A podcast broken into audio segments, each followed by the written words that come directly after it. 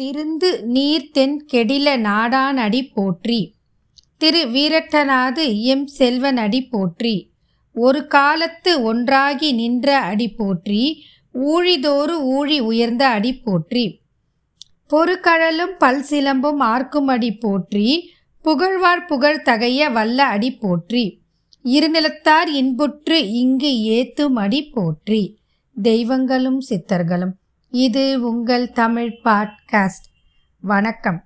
இன்னைக்கு நம்ம சிவ மகா புராணத்தில் ஞான சம்ஹிதை பகுதி பதினெட்டை பற்றி பார்க்க போகிறோம் திரிபுர சம்ஹார ஆலோசனை.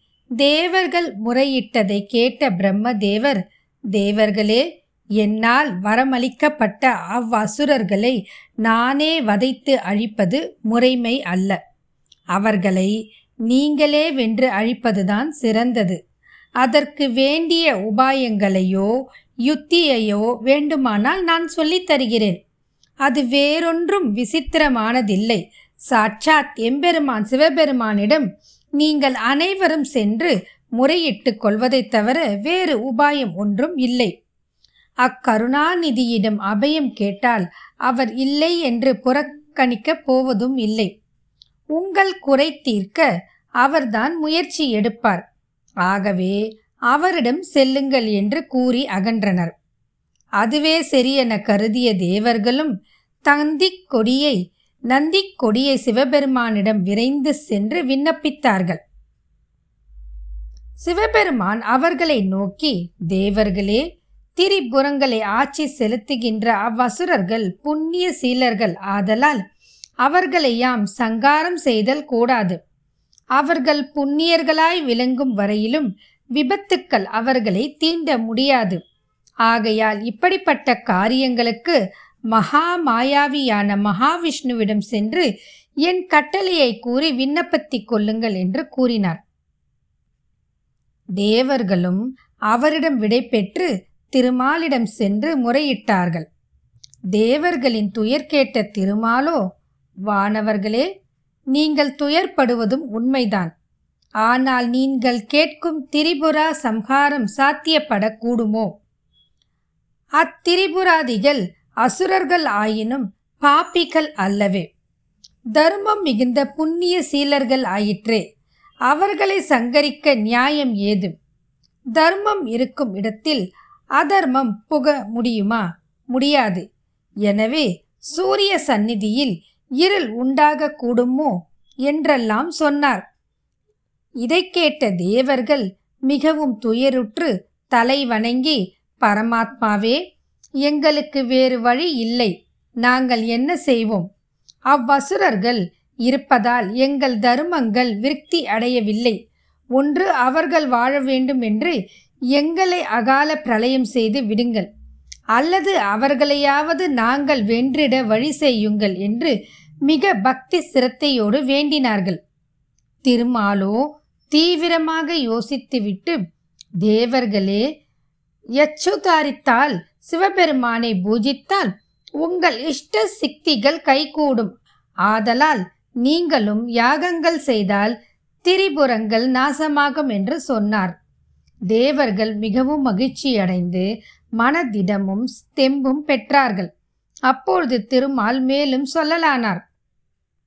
திரிபுர அசுரர்கள் மூவரும் மந்திர மகிமையாலேயே இறக்க வேண்டும். ஆதலால் அதற்கு சிவனாரின் தயவு வேண்டும். அது இல்லாமல் அவ்வசுரர்களை வதம் செய்ய நானோ பிரம்மனோ தைத்தியர்களோ சக்தியற்றவர்களாகி விடுவோம். சிவபெருமானே அவரவர் இஷ்ட சித்திகளை நிறைவேற்றுபவர்.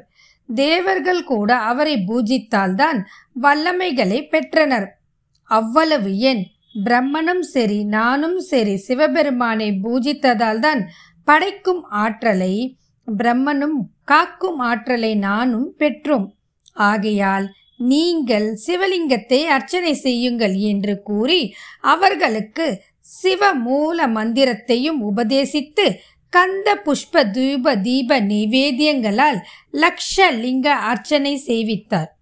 அப்பூச்சையின் முடிவில் கோரப்பல் சூலம் வேல் கதை பானம் எரிக்கல் ஆகிய ஆயுதங்கள் ஏந்தி கலாக்நிதி ருத்ரன் போலவும் பிரளய கால சூரியன் போலவும் காந்தி மிக்க பற்பல் பற்பல பூதங்கள் தோன்றின.